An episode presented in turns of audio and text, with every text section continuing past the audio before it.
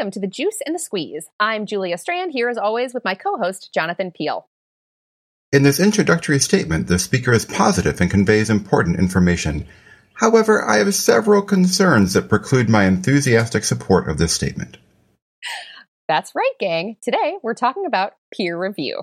But before we get to that, we have a little bit of uh, follow up from our last couple of conversations. I would just so you know, I w- in my mind, I was trying to, I was working on my reviewer two voice, uh, and then I decided to just go normal. Um, thoughtful, measured. Yeah, yeah, yes, more thoughtful than than than annoying. Hopefully.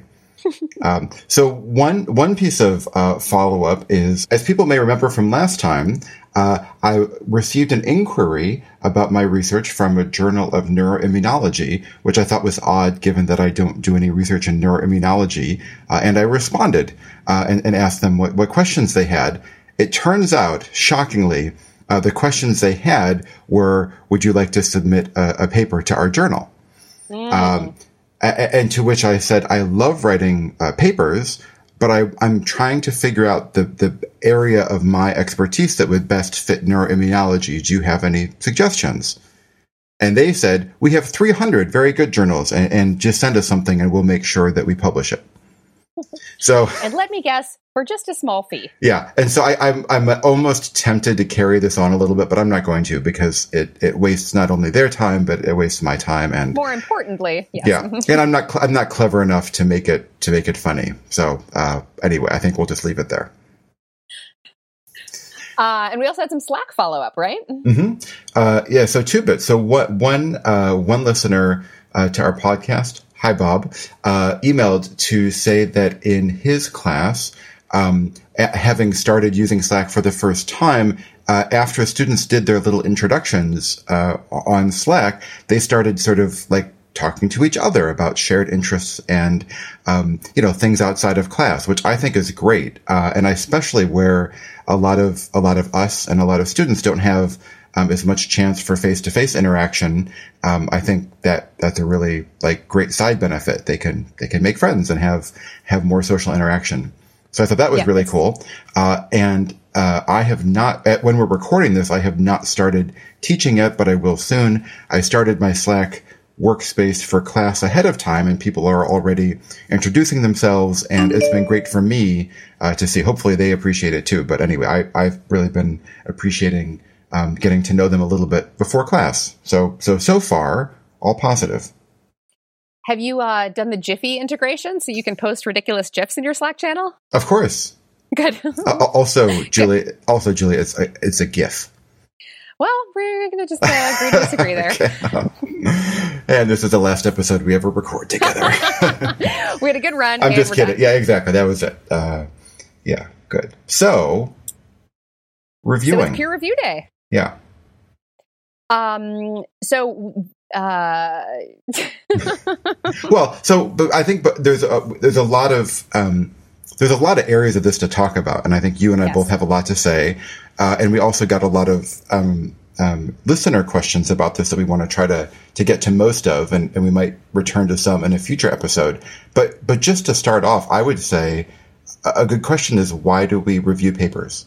Yeah so there's there's there's a few different reasons. One is that it is it's it's part of our job right? It's not like written into the the, the contract that my employer has for me but if I'm going to be publishing papers and taking part in the peer review system, um, it, it seems only reasonable and fair that I also kind of pay into the peer review system. Um, and there's a lot to be said about the problems with peer review as it's currently done, and even more so about scientific publishing as it's generally done. But at least as things stand right now, um, if I want to publish papers and have other people spend their time peer reviewing them, I should do the same. So that's that's one. Um, another one is that it's it's fun to see what people are working on early, right? Like it gives you kind of a, a, a head start, early access. Although preprints can also do this, but you know it gives you early access to interesting work that's going on. Um, also, I feel like yeah, I have some good insights, and I could maybe try to help people make their papers a little better before they make it into the published literature. Mm-hmm. So there's like reciprocity; it's part of the job. Um, there's what was the second thing that I said? Oh, they're seeing stuff early, and mm-hmm. there's also, um, you know, trying to help improve science by uh, you know by giving suggestions before things are written in stone. Mm-hmm. I mean, I think a lot of those. Okay, so I have a couple other ones to add to your list. Uh, some of this is probably changing and maybe changing slowly, but but you know before um, before Twitter and before preprints, right? Like the way that you would know what another lab was doing if you weren't buddies would be to see it at a conference or to review their paper, and those are really the main ways to do it. So I think that reason. Um, I think it's still it's still a good reason, but I think now we have more ways of seeing, you know, science early than we used to. Mm-hmm. Um, I will say for myself, and, and maybe all of our listeners are, are better about this.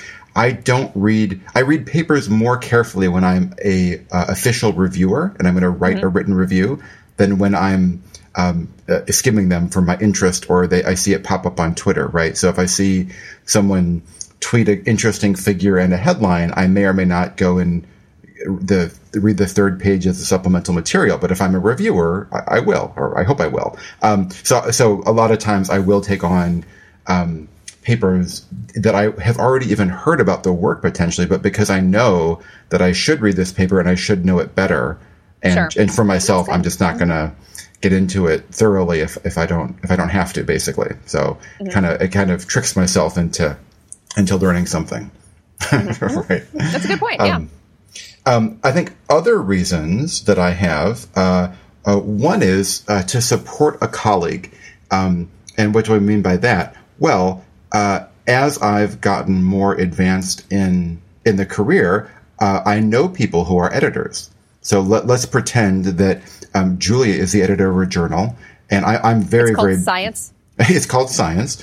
Uh, P S Y E N C. Oh, okay, quick, quick, we got to copyright that. Um, and, and, so I'm very busy, and I've told myself, oh, I, I don't have time to do any any other additional work. But but Julia then emails me and says, oh, I'm having trouble finding reviewers for this paper, and, and it's exactly what you do. Um, mm-hmm. Can you help me out? Uh, and, and so I might do it to to help Julia out as a friend, not out of you know service to the field or any other reason. I'm just like I know she needs reviewers, and I want to help her out. Mm-hmm. As an editor, I have called in those favors and I try not to do it very often. But when there's a paper that I'm really struggling to find reviewers for, which unfortunately happens, uh, I, w- I will start contacting people that I know and just saying, you know, being honest and saying, look, I tried a whole bunch of people and no one can do it. Could you please, you know, help me out and, and review this? And, uh, and many times people will do it. And if they don't, it's fine. I don't hold it against them. But anyway, it, it's, uh, anyway, I think that's a valid reason for doing it, uh, although you don't want to be too pressured to do it. Mm-hmm. Mm-hmm. Um, another one, and you kind of you kind of got uh, addressed this a little bit, Julia. So you you kind of framed it as you uh, think you have some good insights that can help the paper be better. Uh, which I'm sure that you do, but there's also like the the chance to influence science in our field. Um, so, for example, I'll, I'll, just just to pick one example, uh, Julia, you and I both think that um, there's a lot of kind of open science practices that are beneficial, like sharing data in code. Yeah. And not all reviewers think that, or not all reviewers will mention that. So I know that if I agree to review a paper, it's an opportunity for me to um, promote that agenda, let's say. Uh, whereas if, if someone else takes that on that review, they, they may not. Um, and there are lots of other examples where you might think that the field would be better off, you know, moving in a certain direction or talking about a construct in a certain way or or whatever. Uh, and so, if you're a reviewer, you may have the chance to influence what gets published, and that may help the field.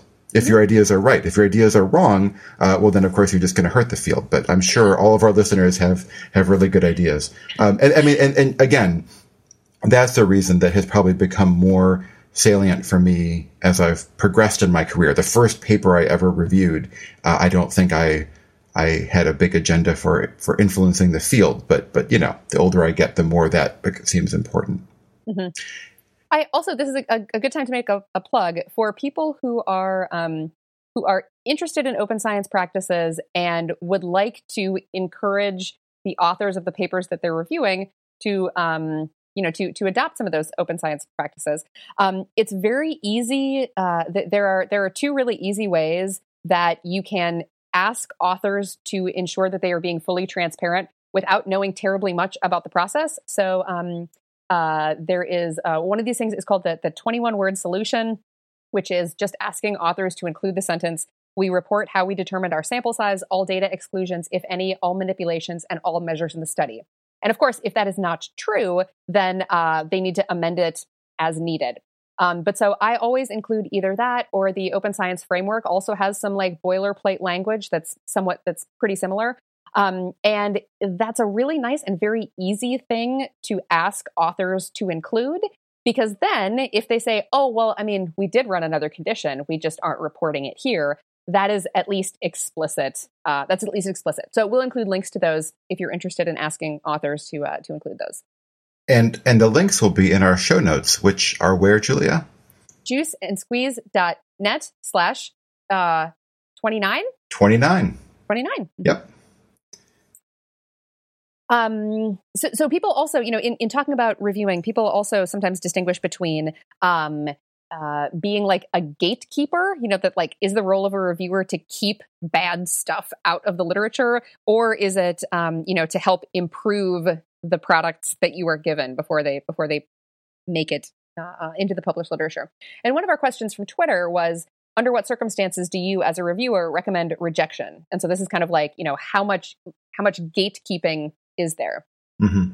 Um, and and for me, I generally see I I generally see my reviews as like gatekeeping to a point, um, specifically as it relates to methods. So when I when I'm reviewing a paper, the thing that I am the most focused on is is the methods because if the study was poorly conducted, um, I don't care what analyses they ran, and I don't care what anal- what the analyses showed, and I don't care what conclusions the authors try to draw from those analyses. Because if you have poor study design, or the study is so um, uh, the the analyses that they're planning to run are so underpowered that it doesn't matter what they find because they didn't have enough participants or observations, you know, in order for those to be meaningful. Um, those are the times in which I am inclined to try to gatekeep and say, you know what, I, you have a beautifully written introduction, and if I believed in what your data showed, the conclusions would follow from those.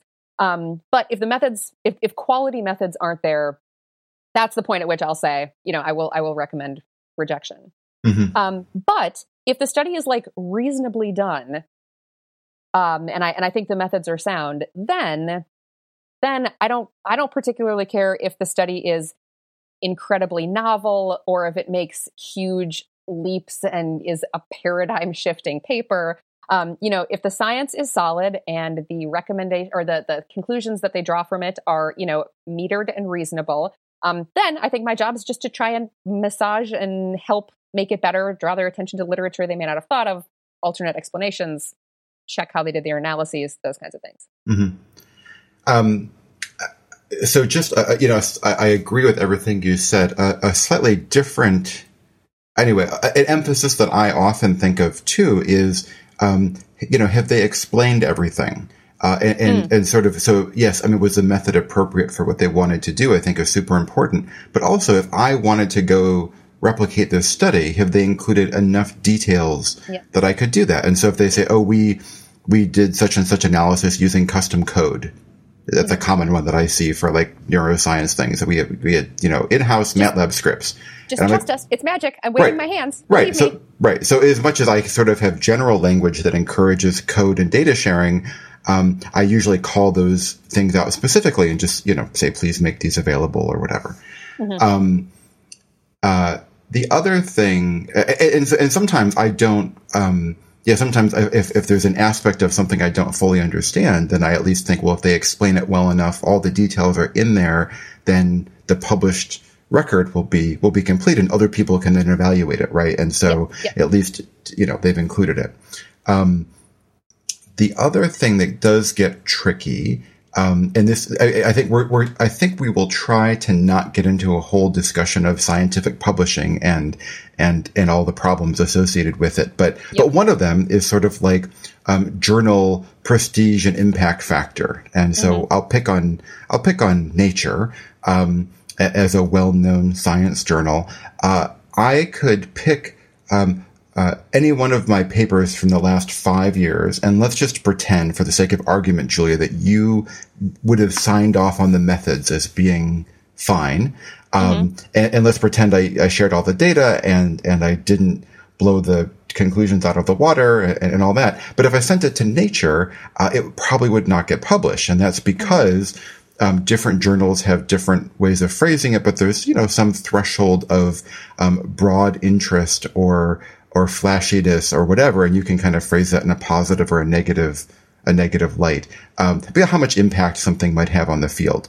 Mm-hmm. Uh, and depending on the day, some days I think this is horrible and I get really grumpy about it. And other days I think, well, you know what? I don't think all of my papers, you know, um, are actually uh, world changing and they don't, I don't need to spotlight them, right? You know, mm-hmm. so I, I, can kind of see it from both sides. The mm-hmm. point of this is, um, that reviewers often also weigh in on uh, that aspect of something. So mm-hmm. there are journals who don't care about that, and so for those journals, it doesn't matter what you say on that respect. But there are other journals who, um, again, you know, fra- phrase it as Im- impactfulness or broad interest or, or importance or something. And so, so for those journals, uh, it's not just Nature. There are lots of journals that that kind of triage or reject papers for not meeting some threshold of uh, impact or interest. Uh, and so there a reviewer might say everything is methodologically sound, but I just don't think this is going to appeal broadly enough for, mm-hmm. for such and such a journal.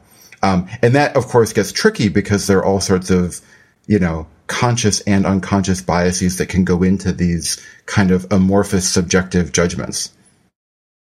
But is that like, is that, do you think that's the role of the reviewer to make that decision? Or is that more the editor's choice?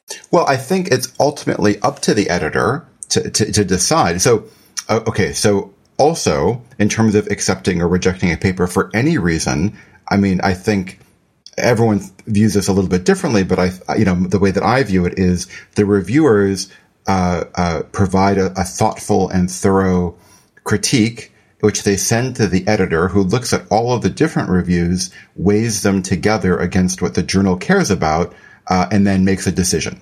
Yep. So, so really, the editor should be part of the process, eh, but should not be 100% driven by the reviews. Mm-hmm. In real life, my, so, well, uh, at many journals, editors tend to view reviews as votes. And so if you get mm-hmm. three reviews and two people say it's fine and one person says I don't like it, uh, you might get rejected because not everyone liked it. And, and I, am not saying this is a good approach to review, but that's been my experience both seeing this in editors and as an author. Um, I've found, again, in, in my limited experience, uh, at at fancier journals, again, I know I hate I hate saying it that way, but um, uh, at, at, journals that are perceived as being more prestigious, uh, I've actually found the review process to be internally more thoughtful and editors to be more engaged. Mm-hmm. So, so, um, well, uh, at eLife and Current Biology and um, Nature, um, which I don't review for very much, but when I have, um, the and Journal of Neuroscience, I would say all of those journals, which tend to be slightly more um, prestigious or whatever the word you want to use is, um, I found there to be a little bit more discussion oriented review process, and I found the mm-hmm. editors to be more engaged. And at other journals, which I won't name, um, uh, I found it to just be like everyone sends in their review, and the editor just, you know, you know, kind of signs off on it and presses the button to accept or reject, but doesn't get as involved in it. Um, mm-hmm. And I know, I mean, this really varies hugely by field and by topic. And there are a lot of like society journals I know where the editors are like super, super involved in every decision, which I really respect. Um, but those are, I just haven't I haven't been involved in as many of those. Sure. Yep. Um, while you were talking, I thought of one other reason mm-hmm. that one other thing that really motivates me to review. So you had talked about um, being uh, um, being willing to accept review requests if what if the editor is somebody that you know and you're trying to help them out. Um, I am also more motivated to accept review requests if they are from journals whose values I really agree with. Mm-hmm. Um, so, for instance, there's a new journal called uh, that that is by the organization um, APCAM, Auditory Perception, Cognition, and Action Meeting, um, and the new journal is Auditory Perception and Cognition, and um, it's an organization that I'm a member of, and I have helped to organize some of the conferences. And they have a, the journal is brand new, and so every time I get a review request from them, I'm like, yep, I like, I like, I want to have an auditory perception and cognition journal, so yes, I'll review for you. Mm-hmm. Um, and then the other one is uh, Collabra Psychology, which is the official journal for the Society for the Improvement of Psychological Science, um, and is focused on methodological rigor over scientific flashiness and and novelty. Um, and I really like and admire their model and their mission, and so every time I get a review request from them, if it is at all possible, I'm happy to do it. So uh, I, that's a great reason to do it. Can I tell you a, a secret? I've never gotten a review invitation from either of those journals. Ah. If I ah. did, I would really try very hard to accept it because for the reasons that you say, but, but I'm I'm not on their list. Um, so this kind of segues into a nice point and something that I think uh, often early career researchers are interested in, which is like I've published a couple of papers, I know some stuff, but nobody's ever asked me to peer review. Mm-hmm. So, what advice do we have for them? Okay, well, okay, I, have, I have another big topic that I think is really important about why we review papers. Oh, okay, okay. Which l- let me say that, and then I think we should definitely get to your your question. Um. The other reason that I well, okay, two other reasons. Uh, one reason is that um, when you are a reviewer, I think, uh, and see things from that perspective, it can really help you as an author.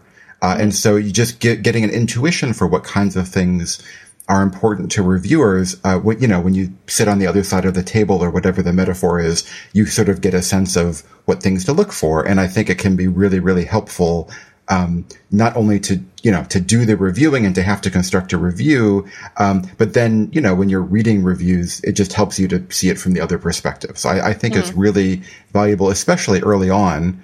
Um, you know, when you haven't done this a lot, I think that's a that's is a big benefit. Um, the, the other the, the thing that I, I kind of want to to mention is a lot of people review because they think it helps their careers, um, and they think uh, and I think the, the, the logic is, um, well, there, there, I think there's two parts to the logic. One is, um, usually in academic careers, we talk about research and teaching and service and, and reviewing papers as service. So it kind of counts for my, you know, service points. Um, and the other one is that, uh, well, if, if I do a really good job reviewing the paper, the editor, who is presumably someone well known in the field, uh, will will remember that I did a good job, and so I do a really good job for Julia. And then three years from now, I need a letter of recommendation. Uh, Julia will say, "Aha, mm, Peelle, that, that Peelle did a really good review, and he's very thoughtful, and, and, so it will open doors for you, um, you know, in, in the field." Uh, and and so I would just I would be wary about this career advancement part. So uh, now some people swear by it and say and, and say, oh, in, in my in my experience, X, Y, and Z happened because I did a good job reviewing, uh, and that's great. So it does it does happen uh, according to according to Twitter. Um, but in my life, I've really I've not seen that. I think at all. Um, anyway, I, I, can't think of a, a, time it helped my career. I mean, basically, when people are reviewing you for promotion and tenure, most insti- at most institutions, uh, they do not care that much about your peer reviewing. Uh, if you've done zero, they might care, but if you review two papers a year or four papers a year or 20 papers a year, I think it kind of is like you're doing some check. Yeah, right. Um, and, and the problem, um, as an editor uh, now that I've been doing for a couple of years, uh, I, you know, honestly, I've been very fortunate. I've gotten very few horrible reviews. I can't even think of one that I was just like, oh, this is beyond the pale. Um, and most of them are fine and some are better than others, but I don't really remember if, if I've never met you before, uh, uh, and I don't really, we don't have any connection, and you provide a very reasonable review for a paper, um, I have to say I'm probably not going to remember a year later that you did that. And so mm. I appreciate it. And I think there are other reasons to do it, but I don't think it's going to help you, um, anyway, gain any points with me. maybe I don't matter. Maybe other, other editors maybe have much better memories. But, um, mm. so my worry is, uh, I did, I did a, um, a couple years ago, probably uh, four years ago now, I did like a Twitter poll about sort of how many, how many papers are you reviewing? Um, uh, and so, uh, for PIs, uh, about half performed six or fewer reviews in a year. Uh, mm-hmm. and then some performed more than that. 10%, 11% performed 24 or more in a year. Um, postdocs, most performed six or fewer, um, but some are performing, you know, 15, 20, 24 or more, or whatever. Um, and to me, that seems like way too many. So if you're doing 24 reviews a year, that's two a month.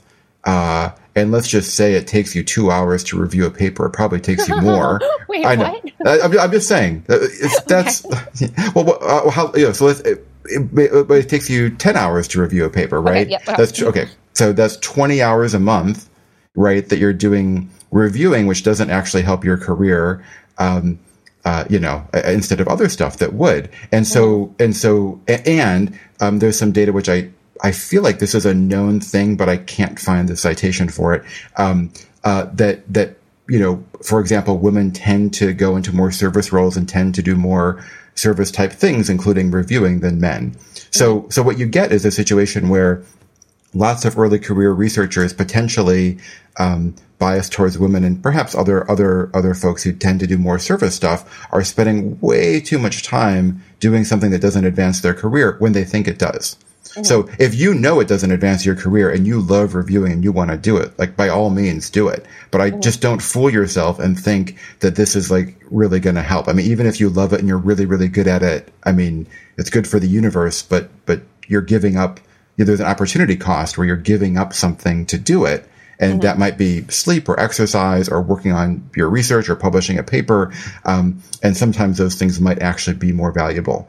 Um, So my, I, I have a, I have a blog post that I wrote, um, b- before we had children and before I was doing a lot of editing about this, uh, which I'll link to. Um, so I tend to suggest, uh, you know, if you're one of these people who reviews a lot, you should review less. Um, if you're not reviewing at all and you want to review, then then that's another discussion, which I think we're about to have, Julia. But I think some people get into it too much, and just you have to be careful about limiting that. So let's say you want to get into reviewing papers, but nobody's asked you yet. Ah. What should you do? Well, what you do is uh, there are two things to do. Uh, now, one caveat is that many um, many journals have either official or unofficial policies that reviewers should be PhDs. Um, and this is because it's called peer review, and and and you know because we have this crazy arbitrary academic system of advancement, they you know somehow having a PhD gives you some um, you know some credentials to to sort of review review a paper uh, for better or for worse. Uh, now this is usually not a, a hard and fast rule, and most journals that I know will are quite happy to have a graduate student review a paper if their PI you know, reads it over and signs off on it or whatever, uh, which I think is really important anyway. Uh, so what I would do uh, if you, eh, eh, so let's do graduate student first. Well, anyway, your first review, right? How do you do your first review? So I think doing a mentored review of some sort is really good. That could be with your PI or it could be with another professor. Um, and what I usually do with people is I, um, um, we'll have them review the paper independently, and I review it independently, and then we get together and talk about it, um, and kind of go through the points that we that we made, and that can be really useful at sort of helping to gauge the right level of of you know suggestion uh, kind of thing. Um, so how do you do that? So find that more senior person who you know reviews papers in your field and say, "Hey, I'd love to review a paper sometime. Can you would you know would would you consider suggesting me next time you're asked to review?" Uh, many senior people at research institutions are asked to review far more papers than they can take on. So I so speaking for myself, I get lots of review requests, and um, these days I say no to most of them, especially since I'm doing editing. I just don't have time to do it. But I do try to um, give additional suggestions to the editor. So I say, well, I can't do it, but why don't you why don't you ask Julia, or why don't you ask you know so and so? And so it, it, if it, if the field is right, if the topic is right, it, I'm very happy to say, you know, would you you, could consider so and so who's a graduate student, and I'd be happy to work with them on the review. Um, so it's still, I, I mean, I still have to put some time into it, but it's a little bit less time, um, and I think it's an important thing to do. The other thing, so that's really the best way. I, I would I would probably say that's the only way. Um, the other thing, just that people probably don't realize, is in every every manuscript management system that I've ever worked with as an editor has been awful. Uh, and and they, many of them try to help editors find reviewers by using keywords and published papers and whatever, um, and they're just horrible. Uh, and so I typically um, just look on Google Scholar if I don't know I, people off the top of my head, and then I try to search for published papers. But it, maybe you're a graduate student who's an expert in a thing, but you haven't published your paper, your first paper yet, so you'll never show up. Um, mm-hmm. So it is just it, it's kind of a lousy system, especially for discovering new reviewers. Mm-hmm. So if you have never reviewed for a journal, like you may or may not be in the database, but there, it's not a great database. so, so really you want to get a personal connection, you know, with an editor or, or just a senior person who can recommend you. All right. So, so far we have covered, uh, why do we review and how to get into it if you haven't already. Um, I think next up should be well, we've talked a bit about like how much do you review and how much is too much. Um, I my my general policy is I try to review two or three papers for every submission of my own that I'm uh, every submission of my own, you know, and I kind of think about it like in a year time frame. Mm-hmm. Um, given that there are typically two to three peer reviewers for each paper, that means if I am taking, you know, four to six people's time to review my stuff, I want to, um, you know, I want to be like paying out that as well. Mm-hmm. Um, we got one one question um, on Twitter about why should anyone ever review a manuscript if you're not getting paid for it, um, and and is it problematic uh, to not do that given that not everyone will remain in academia and so won't receive the same return on their labor. Um, and and so when I'm thinking about how much I should be reviewing and how much I'm like paying into the system and all of that, I do kind of think of it in like a, year to year basis. So I'll be like, oh, you know what? I've submitted a lot of stuff this year. I guess I better do more review this year. Um, and so I don't think of it as like my lifetime, uh, the lifetime amount of paying into the system. It's it's kind of year by year. And that way, if I were to leave academia, I would feel like hadn't paid in more than I should have because I was just kind of you know paying in to support what I had written so far. Yeah, I mean I, that's kind of my my view on it too. I do think I mean there is a whole other discussion probably about um, kind of publishing models and finances and stuff that mm-hmm. I think mm-hmm. we're going to put off for another time. But um, mm-hmm.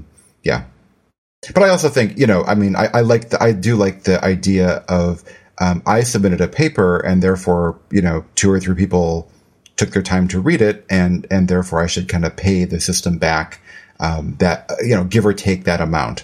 Um, again, I just you know between us, I'm pretty comfortable with early career researchers in particular, kind of making a little IOU, and and yeah. and, and and so I wouldn't do more than that. And if you have to do less, I think that's fine. And if you're yeah. doing 24 a year, um, then you know as an early career researcher, then you should you should do fewer, even if you're submitting 12 papers a year, which right most of you probably aren't.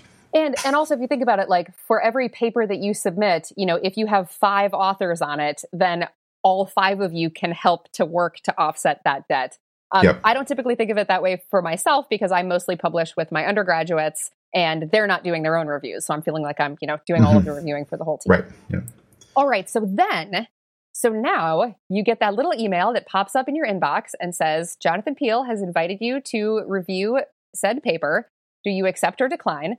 Um, and we've talked a little bit about, you know, what leads you to accept a, a particular paper, but I'll, I'll say a few more things. So when I'm deciding whether or not I'm going to accept a review request, I think about how much reviewing I have done lately and how much I like owe to the system. I think about the um, the journal and how I feel about them and whether or not I want to give them volunteer my time with them.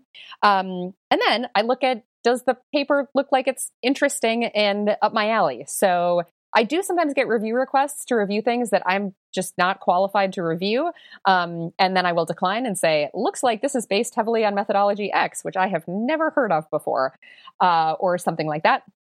Um, but if it looks like it is something that is up my alley and interesting, and I have the time, that's when I try to accept. Mm-hmm. Are there other criteria that you use when you're making well, that decision? So I, I, I, I'm going to read you the criteria that I put in my blog post, which Ooh. I said I would I would link. Well, somebody um, prepared. uh, yeah, four years ago, before I knew. Um, so here here are three ways that I've heard people use. Um, one is uh, I, am not I'm not recommending these. I'm just saying people do this. Um, so one is say yes to everything uh, because being invited is an honor, and and you should just do it, uh, and it's going to help your CV and help your career. Uh, another one, I know, I boo. Of course, we know that's bad. Uh, uh, number two, um, and this is um, um, what you suggested. So keep the system in balance. So for every paper you submit, you know, try to review two or three.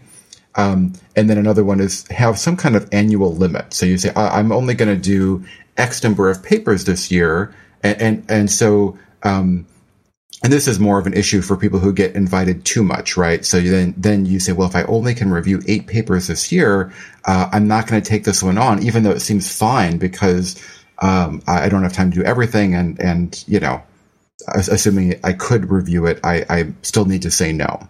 Mm-hmm. Um, here's what happens for me is for just the, the, the stars have aligned in the universe and um, there'll be a period of time like two or three or four or six weeks where I don't have any review requests.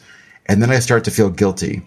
And then I get invited to review one, uh, to review a paper that's sort of like, you know, related to my research. I'm like qualified to review, but not one that I'm excited about. So it's the, the boring journal of why and someone did a paper that, that is fine but looks kind of boring. But I say, you know what, I should I should pay back into the system and I'll say yes. Uh, and then as soon as I click yes to be a good citizen, then I get three requests. One is from uh, a, an editor that I know really well who's struggling to find reviewers and I feel like I want to help them out.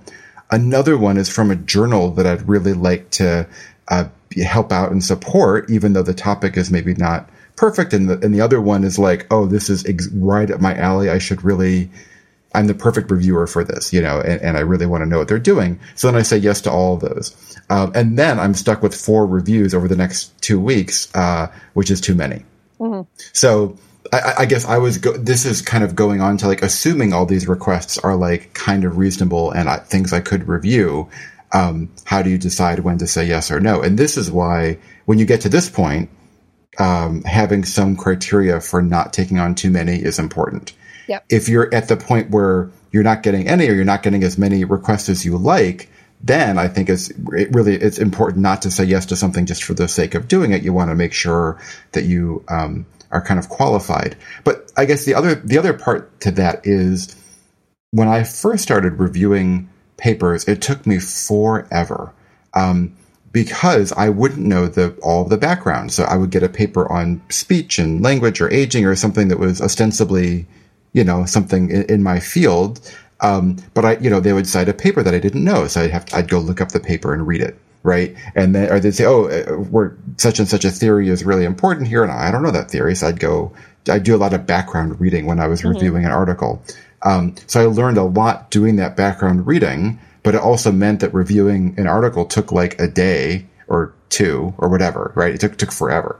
Uh, now I tend not to do that um, yeah. because and, and, partly I, I know more of the literature and also partly um, kind of the, as you said I'm I'm less focused on understanding every paper in the introduction and I'm more focused on the methods and the you know analyses and, and sort of technical technical things you know to, to a degree. Mm-hmm. Mm-hmm. So, uh, which is to say, sorry, the reason I, I put that in there is um, if you're just starting off reviewing and you're sort of early in your career, it, I think it's totally reasonable to not know everything about a paper, and you shouldn't feel like, um, oh, so and so is this famous researcher, and they did a paper on the topic that I study, but who am I to to provide an opinion? I mean, you can learn how to do it, and I think it's totally okay to be learning on the job a little bit. Mm-hmm. I don't know how else you do it and it's and it's also okay. Um, I I just wrote a review where I said something that was along the lines of like, the paper is about this. I know a lot about this component, but I don't know as much about this component. So I'm going to limit my discussion to this thing that I know about. Just as a way of like really explicitly flagging to the editor that my silence about the other thing is not because I think it's perfect. It's because I hope you have another reviewer who knows something about that. Right.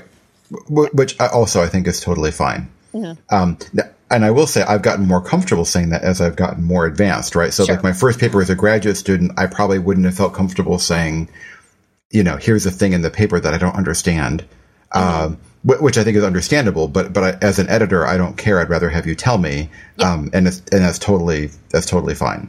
Yeah. So it's okay to practice that. Yeah. Um, one other note about uh, when you're getting review requests, um, it is really good practice to make a decision about whether or not you're going to review that paper as quickly as possible And if you're not going to, uh, to recommend others who can potentially review it. That that um, I guess I, I have a few things to say about like the speed of the review process. One of the things that I continually get a kick out of is seeing on Twitter academics both complaining about how long peer review takes and like making jokes about how behind they are on uh-huh. all of the things that they're supposed to review. Uh-huh. Um, and and I know that everybody knows that those things are related. Um, but but it's a real frustration of mine that peer review can take exactly as long as we collectively decide that it that it should. Mm-hmm. Um, and so if I agree to peer review a paper, um, I you know look at what the time frame is, look at my calendar, make sure I'm actually going to have time to do it in that time frame. And if I don't, if I'm if I'm not confident that I have time to do it by the deadline, I don't do it. Um, and I would I would really encourage other people to do this um, because science in part moves slowly because we drag our feet on peer review. Um, and and I I I know everybody's busy and we have all of this pressure to review and there's all of these reasons that people are making review requests. Um, and maybe I mean I'd be interested to hear your opinion as an editor, but wouldn't you rather just find somebody else if the person if the person who has agreed like can't do it in a timely manner?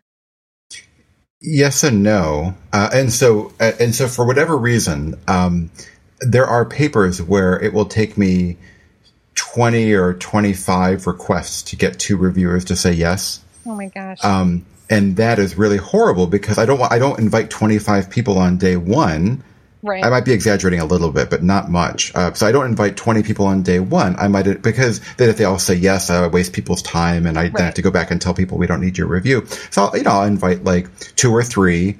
Uh, and then if, if, when one says no, I invite another one. When that one says no, I invite another one. Um, and so, uh, anyway, so, so there are definitely cases where if it's just going to take you a little bit longer, like an extra week, uh, please say yes because it will take me way more than a week to, to find 20 other people to ask. You know what I mean? Um, yeah.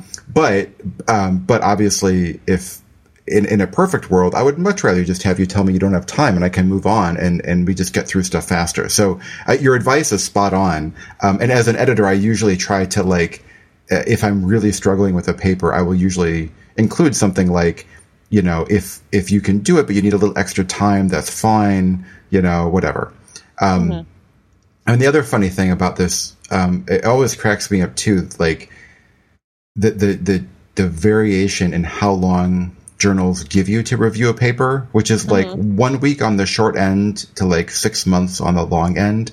Um, and pretty much everyone I know uh, um, does reviews like the day or two before they're due.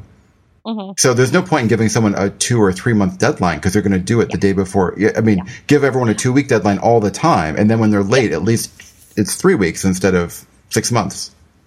And frankly, we're all better calibrated about what our what the next two weeks of our lives look like than the next six months, right? So well, sometimes somebody's like, mm-hmm. "Hey, you want to do this thing for me in six months?" I'll be like, "Oh yeah, in six months." Who even knows what's going to be happening then? Whereas if they said you want to do it next week, I'd be like, oh no no no, next week well, is busy. So well, that's the trick, isn't it? Right? Yeah. sort of like, yeah. Get them. Yep.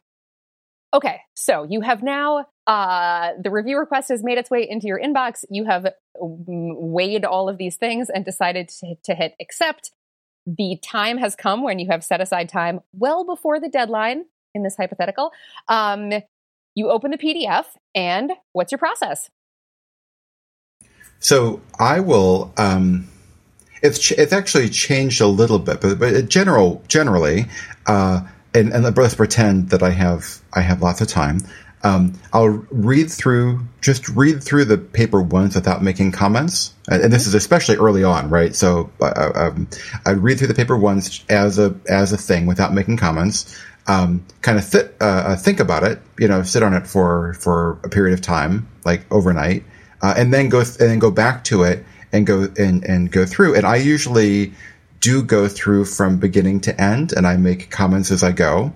Um, I have a little, you know, review template, uh, and I try to divide up my comments between major comments and minor comments. Minor comments are like, I think you, I think there's a typo here. I mean, I, you know, and major comments are like really conceptual things that are sort of more like, I would, I would reject the paper if this doesn't get fixed. Mm-hmm. Um, I will just, just as a quick note, I some people really um, under minor comments they, they, copy edit everything right. They're like on line 203, I would put a semicolon there instead of a comma. Um, and I do not. I, I, would not do that when you're yep. reviewing a paper because um, it's just super annoying as an author to get those comments and and it's not your i don't think it's your job to fix punctuation or, or to make very nuanced word choice suggestions. I will make word choice suggestions if i think it's misleading or, or like oh everyone talks about um, this construct in a certain way and you're using a different term but you yeah, might yep. you might consider clarifying it. But i mean you know it, it's it's not your paper it's the author's paper. And so and, and frankly to to to a certain degree if you don't like their writing style that's fine. Like maybe maybe they don't have a great writing style but anyway, it's not your job to to fix that.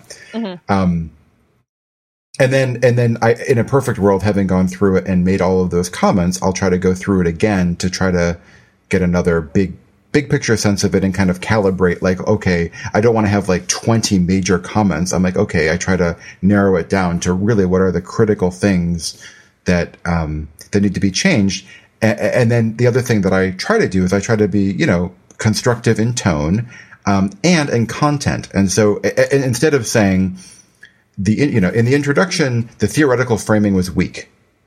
Major major problem, and mm-hmm. there.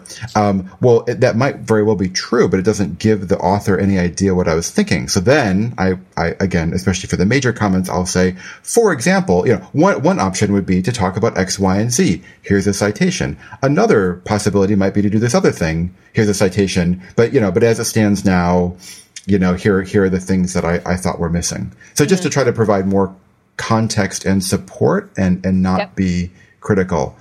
Um, another, another place I do that a ton is, um, uh, with, with statistics. So if someone like does an analysis in a way that I think is inappropriate or something like that, rather than just being like, oh, you should really be using linear mixed effects models here instead of ANOVAs, I will say that, and then I will explain here is why these are better in this case. And here are four papers you can read that will give you some guidance about how to actually implement those with those with this research. Mm-hmm.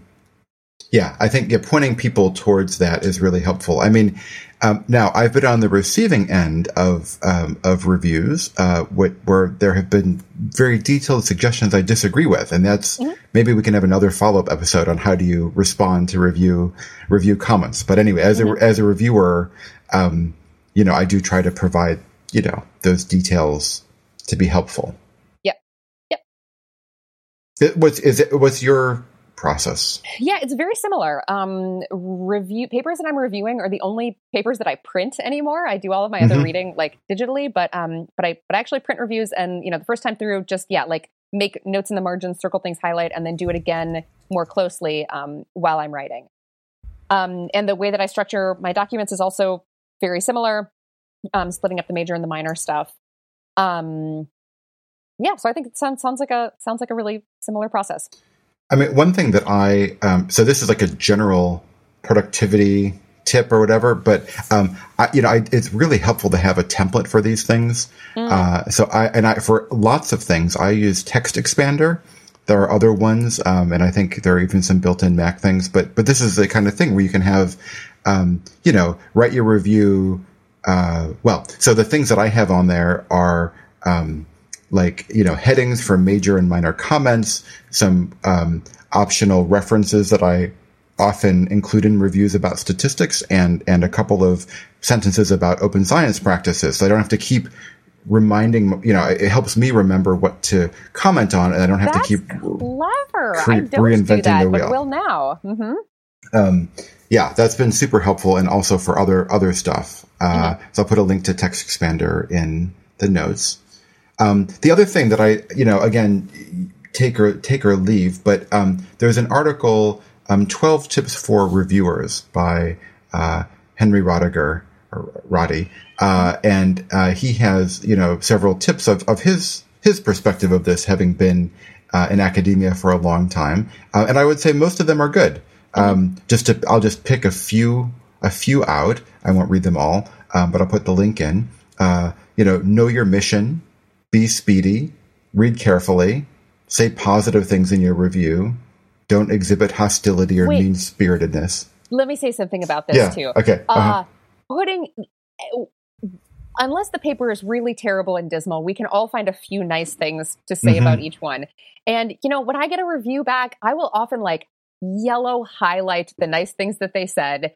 And it makes me feel so happy in my heart. And I mm-hmm. try to remember that happiness. And when I'm writing my own review, think of the things that are good. And, you know, mm-hmm. writing is a way of baring your soul. And I just, mm-hmm. I just want to put a little plug in for that. We can all find nice things to say to each other. And the purpose of peer review is not just to slash and burn everything that's wrong, but also to give some nice positive reinforcement for the things that are right. Yes. So, uh, kind of relatedly, my um, tone in my reviews has changed a little bit over the years. Um, mm-hmm. I used to be more formal, and I would really write to the editor. Um, so, so the other thing, when I structure my review, I start off with with a paragraph summary. Uh, in in this paper, um, Strand and colleagues w- set out to investigate X. They they ran an experiment where they did brilliant certain things. You mean? A yeah. brilliant experiment where they did these amazing things, and then they concluded blah blah blah. Uh, you know, overall, this is a really nice demonstration of the thing, and and you know, I only have a few small comments, whatever. Um, this is really useful for two reasons, uh, by the way. One is uh, as an editor, it, I mean, I uh, anyway, I, it reminds me what the paper is about and gives me a summary of what you got from it. Mm-hmm. Um, and as an author, when I get those summaries, if they're right I feel good. I'm like, yes, the reviewer got it. And sometimes they're wrong. They're like, oh, the reviewers, the authors tried to do this thing. And I think, oh, no, we didn't. They really misread it. Uh, and so sometimes I will then, you know, oh, the reviewer is an idiot and they didn't get it. But, but, you know, I probably didn't write it clearly enough. So it's really helpful to kind of gauge what they got from it. So I, I, I start with that paragraph. And for me, I kind of address that to the editor, um, internally. Mm-hmm. But then I, I've taken to addressing my comments more to the to writing in the first person to the reviewer to, to the, sorry to the authors. So mm-hmm. I'll, you know, I'll say, "Oh, I really liked what you did here. Have you considered doing blah?" And and and and I like that because it makes it feel like more of a discussion about the paper, mm-hmm. um, as opposed to uh, this very formal third person. And and you know, these statistics were inappropriate. The authors mm-hmm. should consider blah. You know, I, I I just like it more conversational. I yeah, I I do the same thing. I also write them um, like in the second person, like to the to the authors instead of to the editor. And I have found that there are things that I, I probably would say in the third person that I would never say in the second person, right? Mm-hmm. Like mm-hmm. the the authors attempt to blah blah blah, but fail to adequately. But I would like never say you tried to blah blah blah, but, but you failed. failed. I would yeah. I would be like, I see what you're trying to do here, but here's right. what I think. And so yeah, mm-hmm. I think that the writing the second person is like a really simple way of making sure you're phrasing things in a way that is that is nice and can be equally like you know you can make the exact same points but just is mm-hmm. a way that is not mean mm-hmm. yep yeah. um, so that just touches on uh, it kind of touches on whether we sign our reviews mm. uh, which is also probably that could almost be a whole other other topic um, mm. Uh, but, but, anyway, so what are your thoughts on on signing reviews? Yeah, so I um so so uh, I guess just quickly, I think we mm-hmm. we probably could talk for like an hour about this, but just uh-huh. just quickly, um, I think one of the the the so the, the, the reasons that people talk about um, uh, not signing reviews is that people are concerned about uh, there's like fear of retaliation, right? If I write a negative review for you and I put my name on it, next time you get something from me, you're going to write a negative thing or not recommend me for tenure or not give me a grant or something like that. Mm-hmm. Um, People also say uh, uh, uh, another concern about signing is that there may be concerns about reciprocity or implied reciprocity. Like, mm-hmm. if I give you a really great review, uh, you better do something nice for me, right? Mm-hmm. Like that people are worried that it is it could be seen as um as making some kind of social contract about I accepted one of the years, now it's your turn. Um, I, I, also read an interesting article, um, and we can link to this in the show notes too, by Kristen Naegle, who's also at WashU, um, who who says that uh, in her experience of signing reviews versus not, um, she was concerned that people took her comments less seriously because she is a woman in a male-dominated field. Um, and I and I think, I mean, I don't have data on this, but I can certainly see why if you were a graduate student or a woman or a historically excluded minority or you know someone who didn't have the same kind of power as a big name or a white male that mm-hmm. you you know there there may be concern that you would be more harshly judged for making those comments um, and that your concerns might be taken less seriously than mm-hmm. if you were if you were a big shot. Which, which on balance, I think is true. I, mm-hmm. I don't yep. think it should be true. It should be the content of what you say. But I mean, I'm sure, I'm sure yep. a negative review from a graduate student would be taken less seriously than a negative review from an eminent person right. in the field. Yep. Yeah. Are there other are there other other reasons that people give to not sign or like concerns about signing? Those are those are the ones that I've heard. Yeah. Okay. And then and then the benefits, of course, are that you might do a better job if you have to sign your name on it because you know it's going to be attributed to you, right? We may behave differently anonymously than, than we would in public.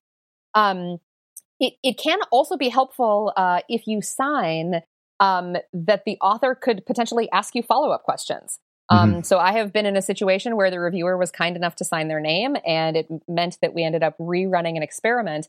And I reached out to the editor to ask for her permission to reach out to the author um, who had signed, and he was wonderful and kind and had a phone call with me and you know we talked about some of the things that i was going to improve um, the follow-up study mm-hmm. and it made it much better and it was great that i you know that i knew who he was mm-hmm. so that can yep. be that can be really helpful too um, another benefit is just that like um, you you you sign your work, right? Like mm-hmm. if if at all possible, uh, don't hide behind a veil of secrecy and be transparent and you know um, we, we put our names on the things that we do so those are some of the other reasons that people would give to sign are there other mm-hmm. reasons to sign Oh, I, I, think another one is um, sort of thinking about getting credit for for peer review. Oh, sure. Mm-hmm. Um, and so, you know, we talked. I, I, I, was I made a big point earlier on that I worry that it doesn't actually help your career, but partly that's because no one knows how much you do, and there's no yeah. Way of you know quantifying it. Um, I, I, do want to mention so Publons, which mm-hmm. may have gotten acquired by someone they used to be a startup. Now they're part of Web of Science or whatever. But anyway, Publons will track your reviews for you um, and it can keep them anonymous or make them public, but it will kind of you can see how many you've done and, and so on. And I actually think that's kind of a it, it, I liked it for my own for myself. I don't sort of like brag about my Publons profile, but I just, that's how I knew I did 31 year instead of counting all the text files in my, you know, in my folder. I just kind of looked on there and, and there were, it told me how many I did. So that was mm-hmm. kind of useful. But that's, you know, there are people who think that if we um, kind of normalize that, just like you get credit for publications and just like you get credit for giving talks, you should get credit for your reviews. Mm-hmm. Um, which I kind of like. I also like um, this also touches on should reviews be public and published with the paper, which is sort of independent because you could publish an anonymous review or a signed review, but it kind of gets at that um, um, uh, removing the, the, the veil of secrecy from the mm-hmm. peer review process and sort of making you know making the discussion more open, mm-hmm. Um, which I like. I do. Yeah, I, I mean, I worry about. I, I think my my biggest concern is that there are there are already kind of like structural or career imbalances in power, and it's easier for some people to sign than others. Yep. And so, on the one hand, I like signing reviews because it it's if we all did it, we all we were, we were in a universe, in a magic universe where um, we could all do it without uh, any problem. Then I, I like that approach a lot. Um, but I feel like we don't live in that universe, and I so then I worry that by promoting that, it's sort of uh, reinforcing some of these biases that already exist, like mm-hmm. with career stage or underrepresented minorities or or whatever. Mm-hmm. So, so I, I actually personally would be pretty comfortable signing my reviews, but I don't because I feel like not everyone can do it, and I then worry about about participating in something that I have a privilege to do that not everyone does. Yep. Yeah, and I find that to be a I find that to be a, a pretty compelling argument. Um, although we're nowhere near this point because most people don't sign their reviews. Um, the other concern is that if most people do start signing, then if you get an unsigned review, you can guarantee that it's, I mean, you know, right. you can guess that it's a graduate student or right. someone whose opinion you have to take less seriously or something like that. Well, and I also think earlier in my career, I would have, uh, I mean, what I think I was always pretty constructive. Maybe I would have been nicer if I signed my reviews, but I would not have felt. Um, I, I'm thinking of one uh, one paper in particular that I was a relatively junior person reviewing a senior person's paper, and I had strong feelings about it. Mm-hmm. Um, oh, I just thought of a second one, and I don't think I would have. Um, I don't think I would have felt as comfortable making what I think was a very valid scientific point if I was signing my review because because that person can impact my career. So I, I think the anonymity is actually, I mean, it's, you know, there are problems, but it's also kind of a, a, a feature. Mm-hmm. It's complicated. Yeah. It's, it is. Yeah. No, it is. I mean, there, there, you know, anyway, there's conflicting, conflicting, um, um, incentives, I think, mm-hmm. you know. Yeah.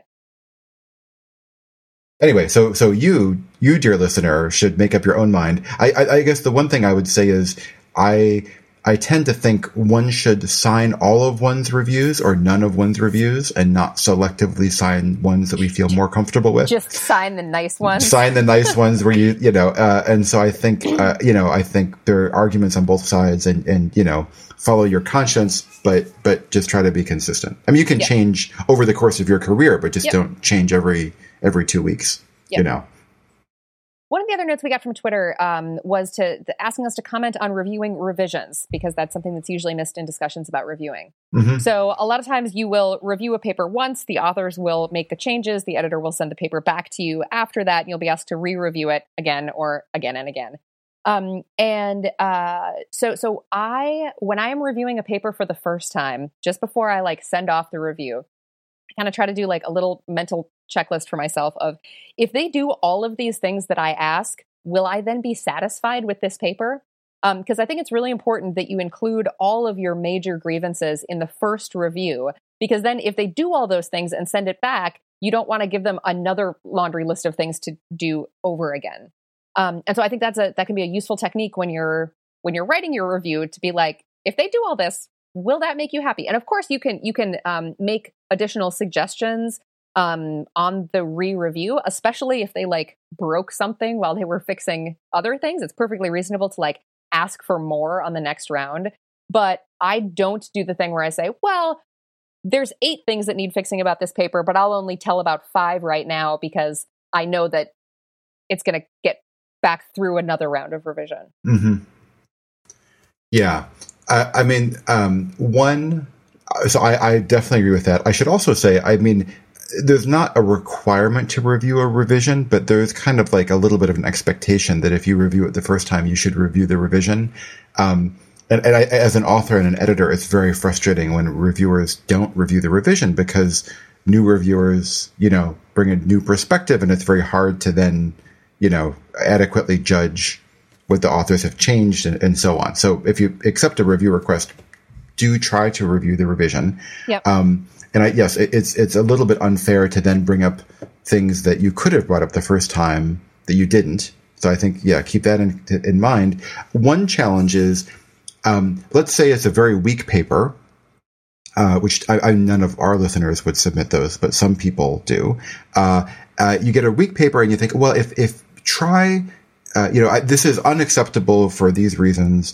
Um, but maybe if you tried this other analysis, that would be better right or or mm-hmm. whatever uh, and then they go they go do that and they do what you suggested or they try something else and they come back and and it still isn't any better right mm-hmm. um, or, or for example i've had papers where the methods are just woefully under described um, and so you, so you can say, oh, you need to describe the methods more, you know, for example, X, Y, and Z, and they come back with X, Y, and Z, but like the big picture is still, there's just not enough detail. Um, so then, then you sort of have to say, well, you, you know, it's better, but it's it's still not good enough. Mm-hmm. Um, and so I think on the one hand, again, if you know, you have to pick your own battles, and and for and I think Julia, you and I tend to be more on the like methods and analysis being you know being being good um, part of things, and so if that still isn't good, then you know you don't want to just accept it because they tried or because they revised it. Mm-hmm. Um, and, and it can be a short review and you can say, well, look, you, you addressed all these other things, but not this really important thing. Here's why. That's fine. Yep. Um, yep. Anyway, so yes, I, I, but yes, you don't want to have a whole bunch of new things. And in fact, as an editor, if you review the revision and everything's fine, I'm very happy with a one sentence review that says all of my concerns were addressed great. That's that's fine. I mean, I want you to actually check, you know, and not just make it up. But um, yes, if it, if it's good, you don't need. You're not a bad person for having a short review. Right. Yep. And the other thing, I I don't think I have ever had a paper accepted without one revision. And I don't know if I've even ever seen that as an editor, but I know that it happens. If you get a paper that is really good or fine or publishable, you can just say that. Not everything has to go be revised a million times. I mean, you kind of feel like it's a, you know, it's your job as a reviewer to find something to make better. But you know what? If the paper is a good paper, that's fine too. Yep. Well, on behalf of the Juice and the Squeeze, I am happy to accept this podcast for publication on our website. Excellent. Do we? Uh, how many? Do we have no revisions then? Is that what you're saying? except, except as For the is. first time in the history of the world, I accept Hooray. with no revisions. Awesome. All right. Thanks, everybody. Keep your questions coming. Uh, we love hearing from you on Twitter and through the website and by email. we'll talk to you next time. All right. Bye. Bye.